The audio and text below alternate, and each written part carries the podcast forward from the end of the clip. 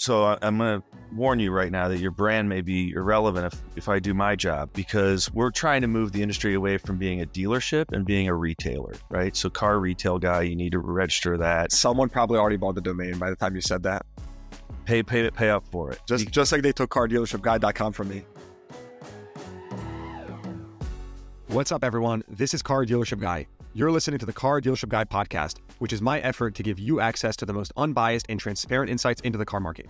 Let's get into today's episode. Alex Vetter is CEO of Cars Inc. and founder of Cars.com, one of the original .coms and online automotive marketplaces that has grown to over 28 million monthly visitors. In this conversation, we spoke about how Alex acquired the domain Cars.com, how car dealers are evolving in this environment, the unique edge Cars has as a business, the things Alex is doing to keep up with a rapid pace of change in tech, electric vehicle interest on Cars.com, direct to consumer car sales, and leveraging the power of AI in automotive. This was a very special conversation. I think Alex spoke very candidly about the state of automotive, and I'm excited for you to listen. Oh, and by the way, this was the first live podcast in my home studio. Alex, thanks for making the trip out here. You're a true legend. Here's my conversation with Alex Vetter. All views of Car Dealership Guy and guests on this podcast are solely their opinions. None of the views expressed should be treated as financial advice. This podcast is for informational purposes only. Alex Vetter on the pod. Alex, cars.com, probably one of the most epic domains of all time. How did you get that? Look, one of the best moves we've ever made was securing that domain name. I got to tell you, it was uh, it was owned by a proud Corvette owner. He had a picture of his orange Corvette in his front yard. I called him and asked him how much he wanted for it. He thought I was talking about the Corvette. I was wanting to buy the domain name. He registered on internet for probably 15 bucks.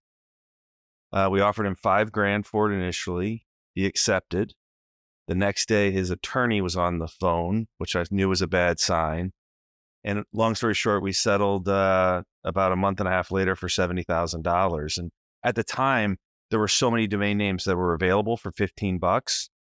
People, you know, our investors were like, "What are you doing, spending seventy thousand? But we felt if we're going to be the authority for the industry, you have to own the domain. And and so, in hindsight, it was one of the better investments we, we've made. He got you good at the time, huh? 15 bucks to 70 I, grand. I want to, if, if, that, if that guy's out there listening, I would love, it's our 25th year coming up this year. I would love to find him and bring him on stage at our company event just to thank him. Um, but I don't know where he is these days. I got to find the files and see if we can track him down. 25 years. How many years have you been with the company? Since the inception, 25 years. And how many years have you been CEO? Uh, 2014. So what is that? Uh, coming up on almost 10 years. How do you do it? I mean, that's a hell of a tenure. How, how do you do it? you know, look, I don't view it as work. I mean, I at times it can be difficult, but but uh, we've got a great company culture. The people that work at Cars are amazing, both past and present, and I drive a ton of satisfaction seeing other people grow and advance, and that's been one of the more exciting things. I mean, when I look at our business, not only we've done well, but I'm really proud that we've got at least 15 leaders in other companies, technology businesses that have grown up at cars and they're they've moved on, but they're now running other tech companies. And I, I think that's incredible. And and I love that that we've seen so many people matriculate through our business and go on and, and run other businesses. It's it's really rewarding in that sense. I mean, I can't even begin to fathom just growing one company for for so long. It's it's really admirable. What have been the oh shit moments for you? You know, you didn't think you'd make it, or that you know you're really concerned about the future. What were those, and like what was that like? You know, first of all, it's interesting. I don't think it's been one company. I mean, we've had three phases of ownership. Each one has had its pluses and minuses and, and different challenges to navigate. So that has been intellectually stimulating to figure out, you know, in its latest form, being publicly traded. Even that's had its its elements. I think the holy shit moments, boy, uh, there were a lot. Um, you know, when we first started the business, myself and others, we would have to go carry AOL diskettes into dealerships and help them install AOL on a PC if they had a PC in the store over a 14.4 modem. And I bet many of your listeners don't even know what a 14.4 modem is, but like we had to create email addresses for dealerships as part of the first generation. And there were many days where I said, there's no way this thing's going to work. And you were just trying to get internet adoption. We were getting trying to get them internet adoption so that we could, you know, access their inventory files and post them online. And so, you know, having to get up every day and put 10 new AOL diskettes in your in your backpack was like a humbling experience, but you learn that like you know, you've got to teach the industry new new skills and and that's always been part of our ethos, I think, is that we're always pushing the industry forward. Give us a sense for the listeners. What is your scale, dealer count, annual yeah. revenue, website visitors? I mean, well, look, we have over 20,000 dealers as, as clients. Um, our website, just cars.com alone, reaches roughly 30 million people every month. Um, if you look at our website business, we've got over 6,000 dealer websites that we're powering about 10,000 dealers that use our various technology solutions. And so back to the evolution, like it's not the same company it was when we started because today, you know, we're an enabler of technology solutions across the industry. People hear cars.com and they think about the website.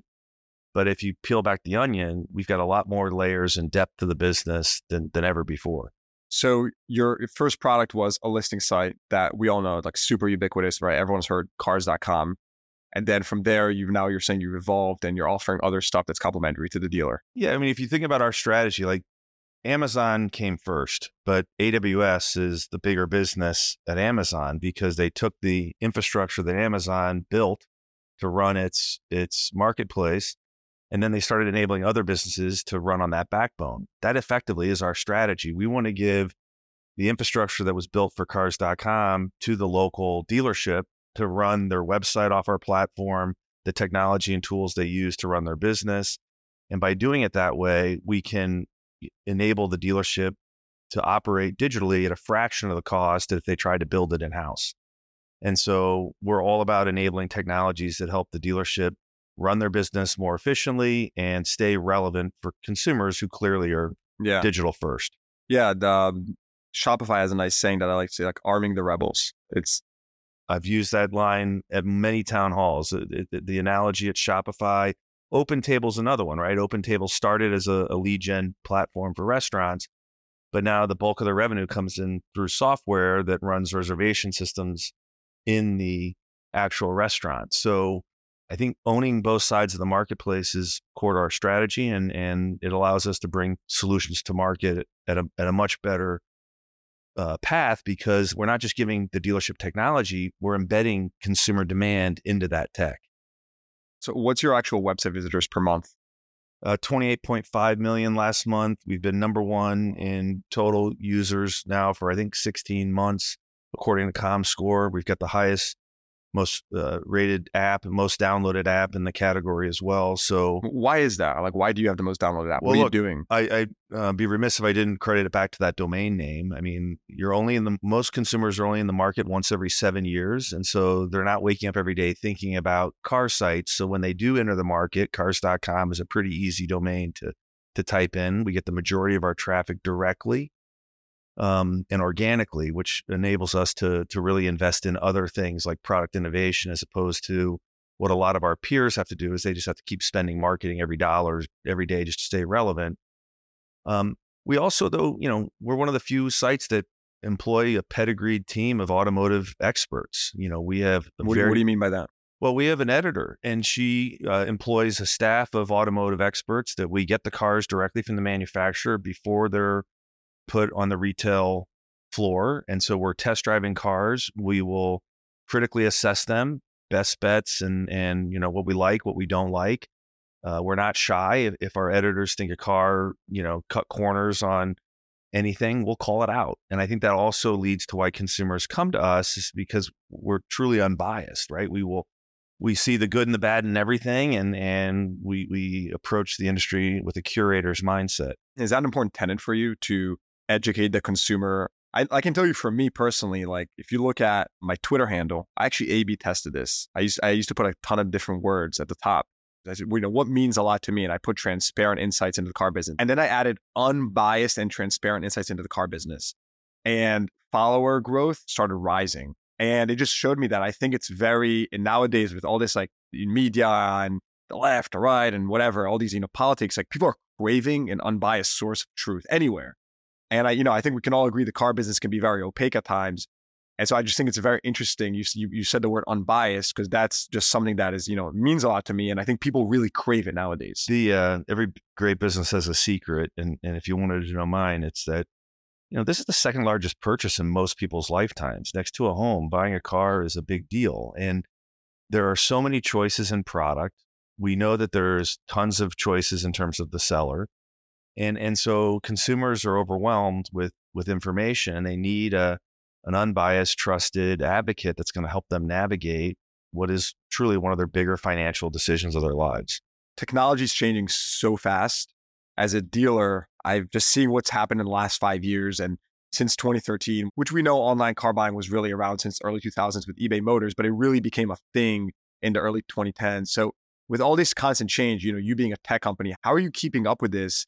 And how do you protect that lead, especially web traffic? Well, I think you have to constantly invest in, in innovation and and growth. And and it always hasn't been that way. I mean, cars.com's been around for 25 years, but we've, you know, had to climb our way up uh, the food chain in terms of, of traffic leadership. And I think it's taken deliberate investment in product innovation. You know, we were the first to launch uh, on a mobile device. We were the first to launch an app. Um, we were the first to to you know do many things in the category that were at the time pretty controversial. We we we launched invoice pricing when it first you know came in, and the argument was, wait a minute, you're going to put invoices out there but you know, if you know anything about technology, it it, it will disrupt the market. If so, you either have to participate in it, or or it will disrupt you. And so I think we've had a culture and a DNA that's always been willing to push the envelope. I know when we bought DealerRater, there was controversy there that we were going to rate dealer experience. But let's face it, you're not going to go buy a car from anybody if you can't get insights on the seller. And so I, and I if only there was a Twitter account for that, right? And and uh, well, look, and, and part of the reason I'm here, I, I love what you're doing to push, you know, further ahead. And so I think we've always had a DNA that says, look, experiment, fail fast, try new things, and if you continue to do that, you're going to hit a lot more hits than you than you'll than you'll whiff. What are some tailwinds for your business, and also what are some headwinds? Tailwinds uh, that inventory levels are coming back, right? I think that you know, in this more recent period, inventory levels have been so depressed. In some respects, that's made people flock to my site because they can now search market wide and, and find inventory that's hard to find. But at the same time, you know, dealers and manufacturers have a need to compete as much for vehicle sales. And so when inventory levels return, I do think you're going to see OEMs have to get back in the game. And that's been a headwind for my business. I mean, we've had very little OEM participation over the last, call it two and a half, three years. And, and they've been you know having fewer cars to promote and and so OEMs are just advertising because yeah, of- I mean that business used to be over a hundred million dollar business with us, and it's a fraction of that today because OEMs aren't needing to spend more money um, on limited supply. And now that that's coming back, I think dealers and OEMs are starting to step up. I don't think OEMs need to go back to the big incentive pushes uh, that they used to. I think they can start with the marketing lever first and, and help make sure their cars are seen, found, and compared um, before they have to start providing steep discounts. You know, I talk about this a lot. Right now, Cox just put out um, they put out a stat that the average new car that was sold in like a month ago or so was actually uh, at MSRP or below, which hasn't happened in two years or so. So we're definitely seeing that. It's very much just like many things nowadays, a K-shaped recovery where you know you have like Stellantis and their inventory levels are like shooting through the moon right now. And then you have Toyota, Kia, whoever, where they're still super low supply. Of course, it's a function of, you know, demand and supply always, but you still can't get them. You know, Toyota Sienna waiting list, which I just ordered one. Yes, I'm, I'm joining the minivan gang, but there's like a one year wait. You know, I had to use my connections to, to get one, but it's crazy. I never thought I would have to use connections to get a Toyota Sienna. I used to use connections to get into clubs and I'm using that to buy minivans. So life moves fast. Times it? have changed. um, all right, so I want to dig deeper into this point. I was thinking about this conversation. You have like a hell of a pulse on the market. You mentioned 28 million visitors per month, which is crazy. Uh, to have you know that kind of access to information. What are you seeing right now? And this is very open. I'm just curious. Supply, demand, pricing, EVs. What are just like some notable things that you're noticing in the market of where we're headed as a, as a car industry? Well, look, the average user comes to cars.com with about a six month purchase horizon, um, even more so 90 day window where they're actively shopping, quote, digitally kicking the tires. So we do see ahead of the market.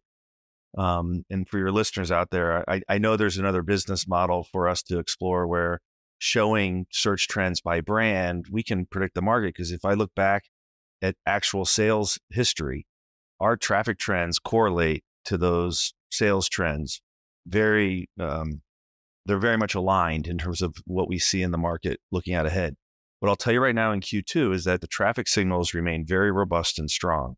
Um, there has been a little pullback in terms of conversion, meaning people contacting dealerships ready to buy, but they're absolutely out there shopping and looking at product, and and um, that's suggesting to me that Q2 is going to be a very healthy market uh, for those that are continuing to, to embrace technology as the primary way that they move move inventory. To that point, we're seeing a similar thing where the customer traffic has been very stable, but conversion is down. Uh, for us, it's again as a as a used car dealer where we skew a little bit heavier on the near prime subprime side. It's very much driven by lending. Lending has just right. gotten tighter and tighter and tighter, and so people are still looking for that car. But at the end of the day, if you're going to have to pay you know, some crazy interest rate and the payment will just be, you know, exorbitant. You're just not going to buy that car. So that's at least what we're seeing. Well, that and, you know, the new car market and the used car market compete, right? So as new car inventory levels come back, you're going to see that pull people from the used car market because if you can get the brand new technology, even if you have to spend a few more dollars, you're getting, a, you know, the, the latest and greatest tech versus tech that could be three, four years old. And what we see in our shopper data is more and more consumers are focused on is this car equipped with the latest and greatest technology? And so I do think as you see new car markets come back in, into the picture, that's going to put pressure on used car pricing. Um, and and so I do think you're going to see some softening on the used car pricing trends over the course of this next year, just because there's going to be more product on the shelf. So you're saying that what you're seeing is that features in cars is what people are looking for. Like that's one of the top things that when people are searching for a car. Technology relevance is is is only getting more and more important to to younger generations. They want to make sure that their devices connect dynamically. You've been reading about Apple CarPlay. I'm certain with some of the, the main main brands and consumers are searching on those attributes more now in used cars than they were five years ago. I'm laughing because my wife said she's like, if the car doesn't have CarPlay, I don't want it you know, when it doesn't matter the four wheels, the engine, I just want my phone to connect and have my navigation show up. And you look at the trends of work from home. Um, you know, what COVID did is like people, the, the car is an extension of your home, right? Your, your, your, your home office goes with you when you go on the road and, and people are, are viewing, you know, their accessibility to their or their continuity yeah. of going from my home office into my car as I run an errand. Yeah, makes sense. They're, they're still connected. And so they do want technology that's going to enable that. All right. So let's sum that up for a second. In terms of demand, you're saying that six month time horizon, people are still shopping and it's been pretty stable. What are you comparing that to? Just over time. I mean, you know, we we measure this stuff daily. We see the same signals that I'm sure you can see in your own dealer website. We look at our 6,000 dealer websites. We see that conversion has softened both on dealer sites. And so that gives me comfort to know it's nothing we changed on our marketplace, but the traffic levels are persisting. People are looking, they're configuring loans online. They may not convert, but they are looking at affordability. Um, and and and so you know we we we constantly are measuring these these signals to help us inform what's going on in the market. Okay, and then EVs. I'm super curious to know what your insight is into that realm, the demand that we're going to should expect for used EVs, new EVs. What are you seeing? You know, there? chicken and egg, but I will tell you, just we don't see the demand curve the way the industry sees it. I mean, EV search share on cars.com is around three, four percent. At its peak, it was at eight percent, but only in California when you had government incentives at seventy five hundred dollars per EV sale. So even with big government stimulus, you know, California got to 8% search share. And so these projections of getting to 50, I think it, it's a hard putt. Infrastructure is holding well, back. What are you seeing in the near term? Like, what's the slope right now? Are we seeing this like rapid growth of searches on your website? Yeah, look, it, it's rapidly going, but but to get to 50% sales volume, I think is a little bit of a uh, a bird song. I don't I don't see it happening in, in the modern era. I think it's going to take a lot longer time. I think mm-hmm. you're going to have a lot more infrastructure being built, a lot more competitive priority. Um, you know, just this week, I know one of your biggest fans, Elon, announced that he's going to be doing shout marketing, out Elon, right? But like he's got to market EVs. It used to be, you know, have this you know, halo effect. And the good news is that every company is now putting more product in the market, which I think will help the overall category.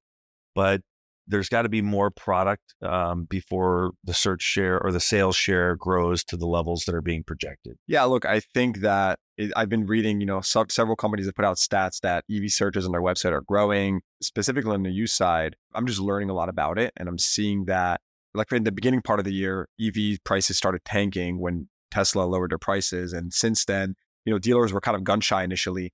People held, you know, all these EVs that lost all this value. Then I've been noticing that now there's some stability, or at least it feels like, and dealers anecdotally have been buying more of them. Um, so, you know, I do think that the lower prices now help with a bit more affordability and ultimately sales. But EV search share is going to correlate mostly to gas prices, right? We saw this as gas prices were running up, getting north of $5. EV search share was doubling. Really? And so, which, which by the way, that surprises me because I feel like the average EV customer today is still a luxury shopper or maybe maybe not even luxury in the traditional term, but above average. And so if I were to buy an EV, I don't know if like it would directly correlate to gas share, but I don't know. That's my that's yeah, my if, take. If, you, if you look at our search trends, correlate more to gas prices and how they ebb and flow. And so as gas prices have come down in the more recent period, we've seen a cooling off on EV search share. So look, everybody, whether you're on the wealthiest spectrum or or you know more focused on you know affordability, let's face it, you want to take into account what does it cost for me to to own this product. And even luxury shoppers are cognizant on, on gas prices being a big driver to, to move to EV. Let's talk about another hot topic that I've been hearing about D2C, direct to consumer. What does this look like? What's your overall take on direct to consumer right now? Well, look, so so I'm dating myself here. My my favorite athlete growing up was Bo Jackson. I don't know if your viewership would know Bo Bo Jackson uh, Google him. Um, but but uh, there aren't many two sport athletes anymore in the world. I know my teenage kids were sort of conditioned that they had to pick a sport by like fifth grade. The coaches were like, you got to choose your path. And I think this notion that manufacturers are going to build cars and then service customers is a little bit like trying to be a two sport athlete. It takes a lot to build an automobile. It takes extraordinary focus, precision, and obsession about getting it right. Um, equally, taking care of customers, n- not easy sledding, right? The, they have all kinds of ownership issues. They have, you know, service and care needs, and and I just think the two tiered system works really well. Dealerships really help curate the market, making sure the customer's satisfied, and the manufacturer builds the cars to the best quality. And and I think the two tiered system works. So I'm not a big fan of the DTC model because I don't think it's the best consumer model that i mean that was what i was going to say like from the consumer perspective if we put everything aside ultimately is it a better experience for the industry to adopt this? Will it even get adopted? No i mean look you, you've seen examples of this with with you know tesla you know changing the prices on on cars to people that had reservations.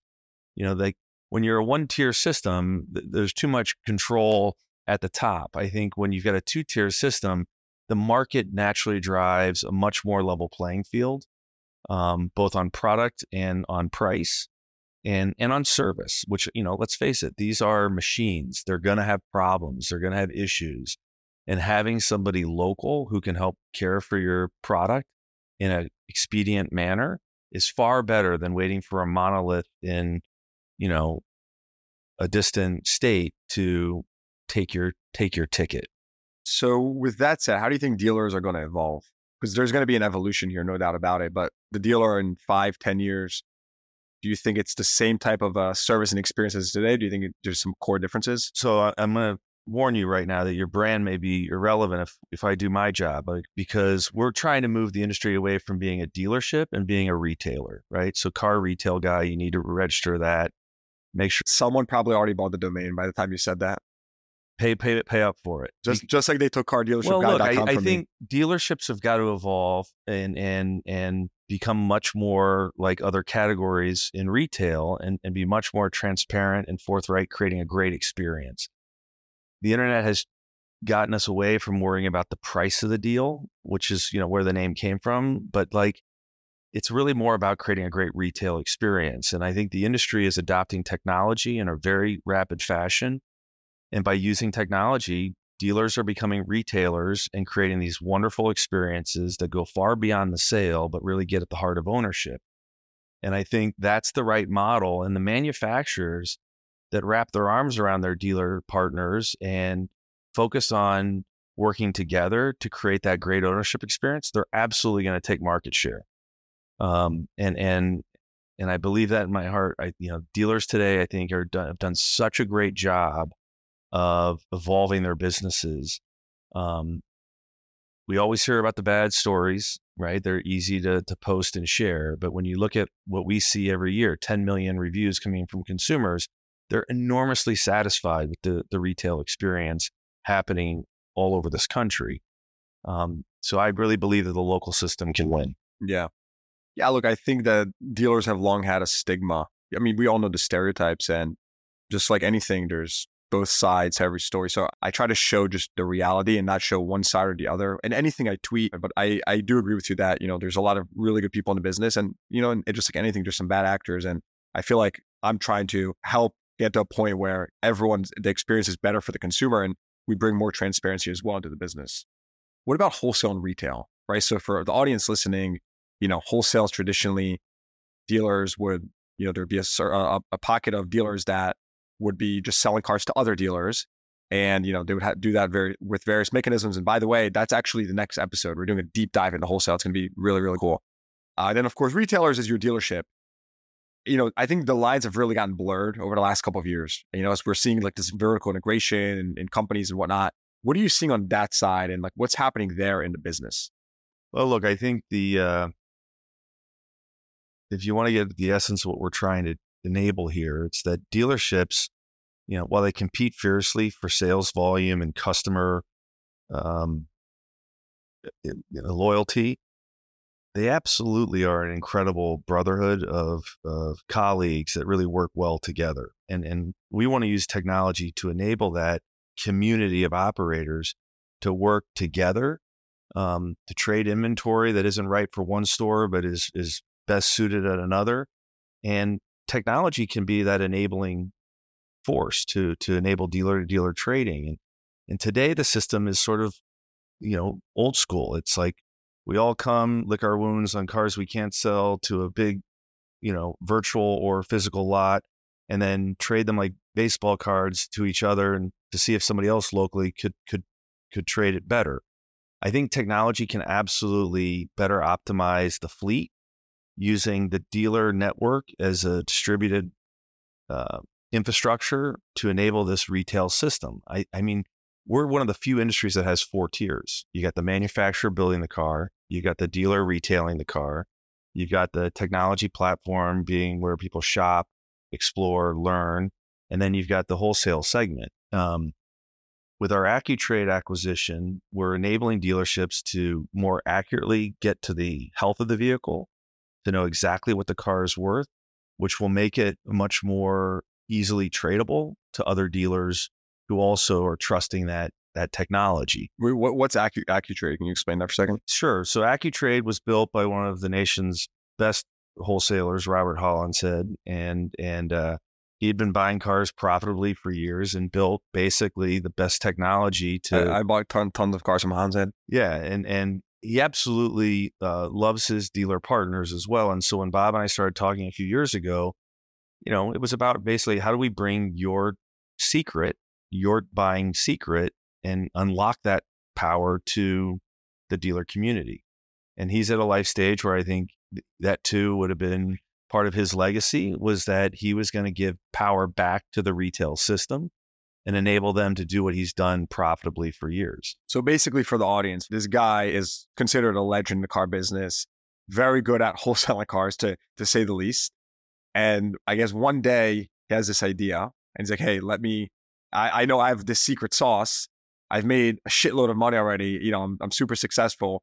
Hey, by the way, I can take this, put technology behind it, and like we said before, arm the rebels. That's basically the thesis here. Correct and and he, you know we want to turn retailers into professional buyers dealers today are going to auction they're using things like MMR which is historical you know failure rate data right i wasn't able to retail this car so therefore i'm going to wholesale this level what bob liked about you know, our platform vision was that we were going to use predictive forward looking data, retail demand data. So not only the cars.com data we see looking out in terms of what a car is going to be worth over the next few months is there persistent demand, but also we can see that across 6,000 dealer websites. So we can predict what a car is going to uh, both sell for and how long it will take to turn in a forward looking fashion. So we want to move the industry from using historical data to trade towards predictive data. And how are you doing that? Like, what are you specifically? So AccuTrade today, we we ingest all of Cars.com's retail demand, supply and demand data signals, so you can see what the car is fetching at auction. You can I see what it's it's fetching in the retail marketplace, and therefore we can guide the buyer of the car on what the car is actually worth. What's important about this is that you know the average consumer when they go to the dealership uh, is spending 40 minutes to get their car appraised. That's pretty conservative too. And many, many surveys are showing consumers spending up to an hour waiting for uh, an appraisal. And then when they get that number, it's a black box.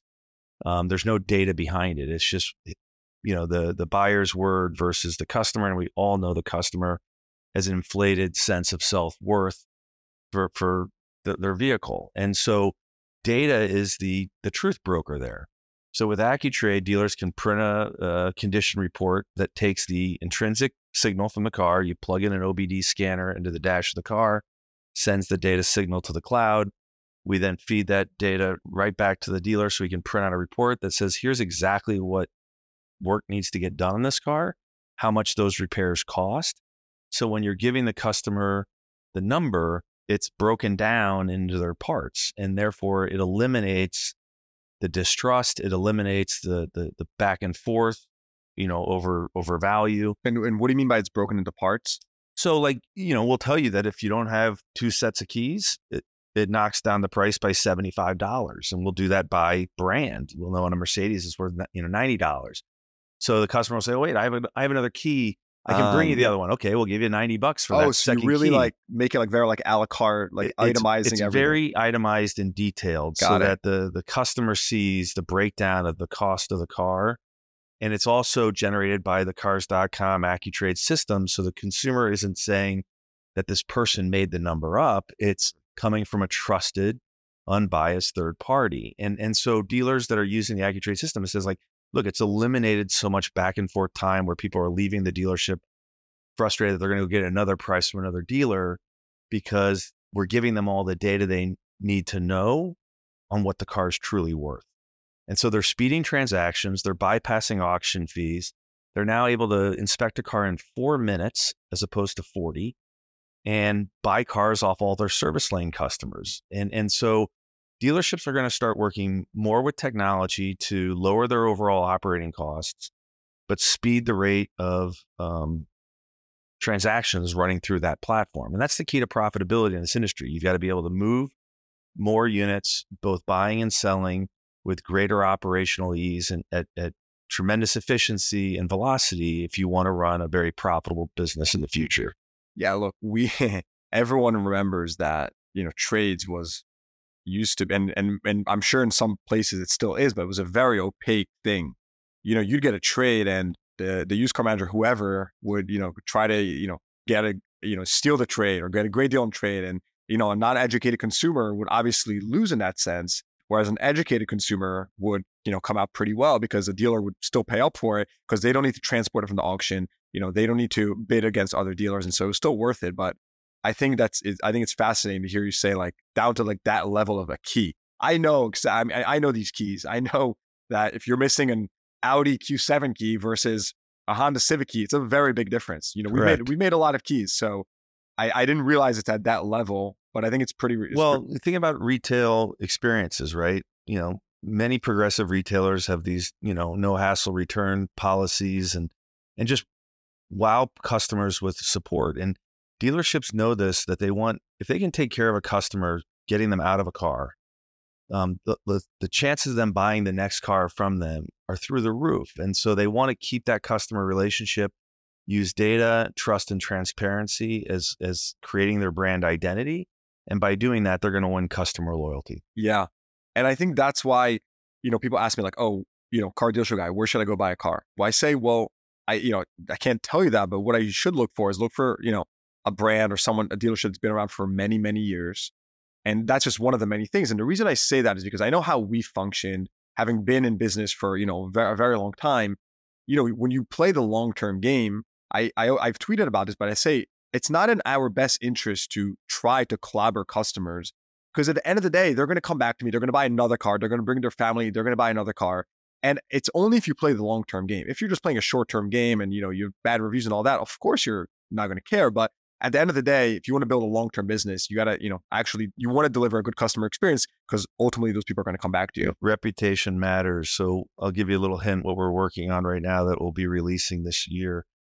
You know, through Dealer DealerRater, we're now surveying cars.com shopper experiences in real time. And then we're taking that dealer feedback and posting it directly into the algorithm on cars.com. And so over the course of the next year, we're going to start weighting down the dealerships that are generating a low net positive score for the user.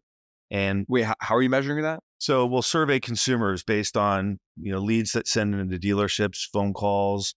We're even using geolocation technology so that we can survey people that we know are physically at a store to rate the dealership experience.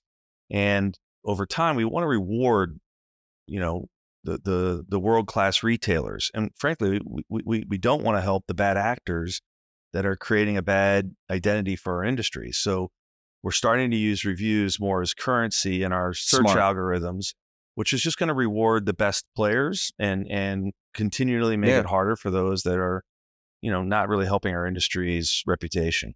On another big note, things something that's been going through my head and just trying to think about myself in your shoes. AI, you know, there's a lot of, it seems like from what I'm reading and on the street and just general within the investor community, seems like this is something that people are, it's not like Web3 or crypto. Like people are really taking it seriously that this may be like a big inflection point. You were around the dot com era and all that.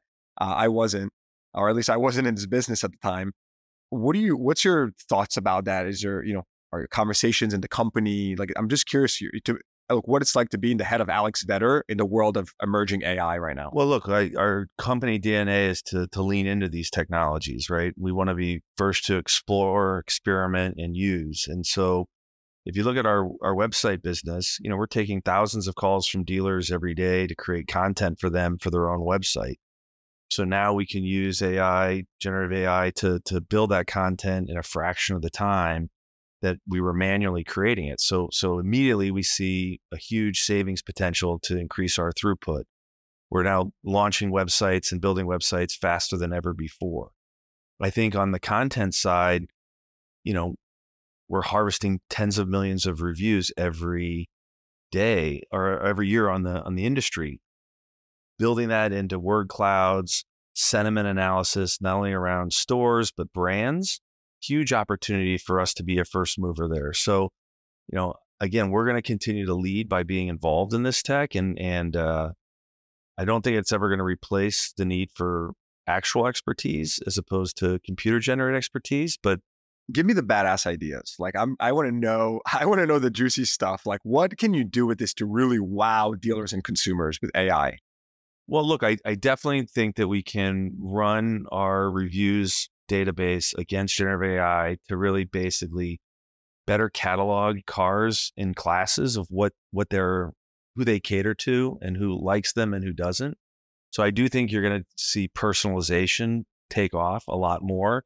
If we know you're a luxury shopper, we're going to be able to gravitate you towards luxury brands that are more aligned with what you're looking for.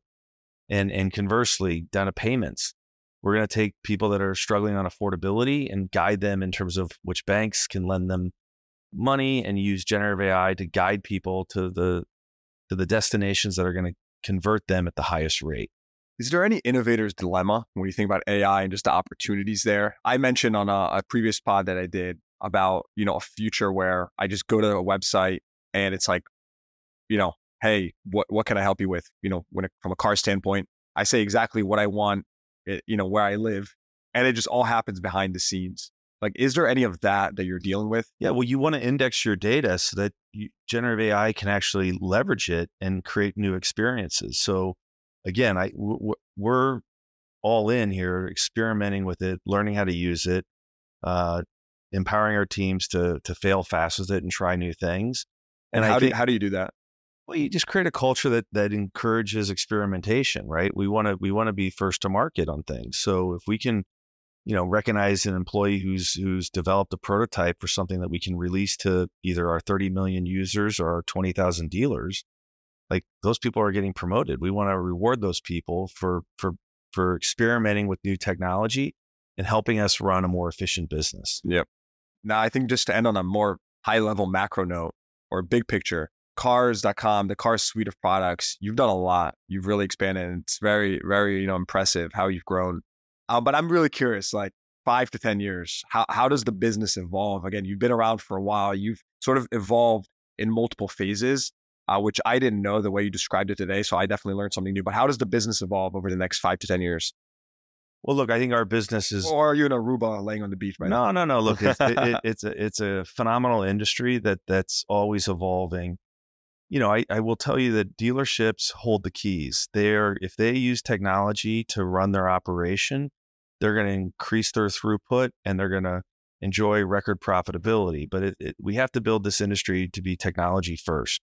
You, know, you asked me the question about headwinds and tailwinds in my business. I'll tell you one of the tailwinds is that generationally, younger and younger owners are taking over stores, being passed on through generations. And what they're doing now is they're not questioning whether or not they should be working with, you know, cars.com or Dealer Inspire or AccuTrade. Like they are immediately wanting those tools and they're putting them to work. And so as I look at dealerships, you know, trusting the next generation of leaders that are going to be running the industry, I'm really pleased to see how much they are leaning into technology first because they know that every customer coming in their store has been on their device, has been able to yeah, you don't need to sell that. Like you don't need to convince that. It's it's it's obviously a given. Yeah. So, but, but, well, you'd be surprised. We only have 20,000 dealers in a universe of 40,000 today. So I, I sit here and I say, boy, until we get to that 100% market share where everybody's using our technology to run their store, we've got a lot of work to do. But I think the industry's embracing tech now more than ever. Sure, it took a pandemic to kind of push, push our industry forward.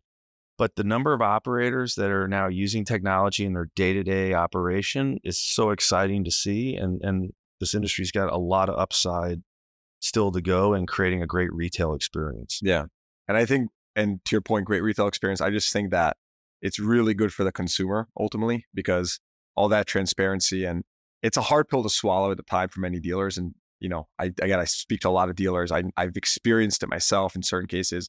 I think ultimately, you know, like you said, it's, it is good for the industry, creates a better reputation, good for consumers. And I think, you know, elevates everyone together. So I think it makes total sense. Car car retail guy, I appreciate you uh, elevating our industry conversation and and doing what you're doing. It, it it's great to see the industry be put in such a positive light, and your voice out there matters. So Yeah. keep up the great work. And I appreciate you uh, coming out to Bumble f- over here in the middle of a forest to record this podcast.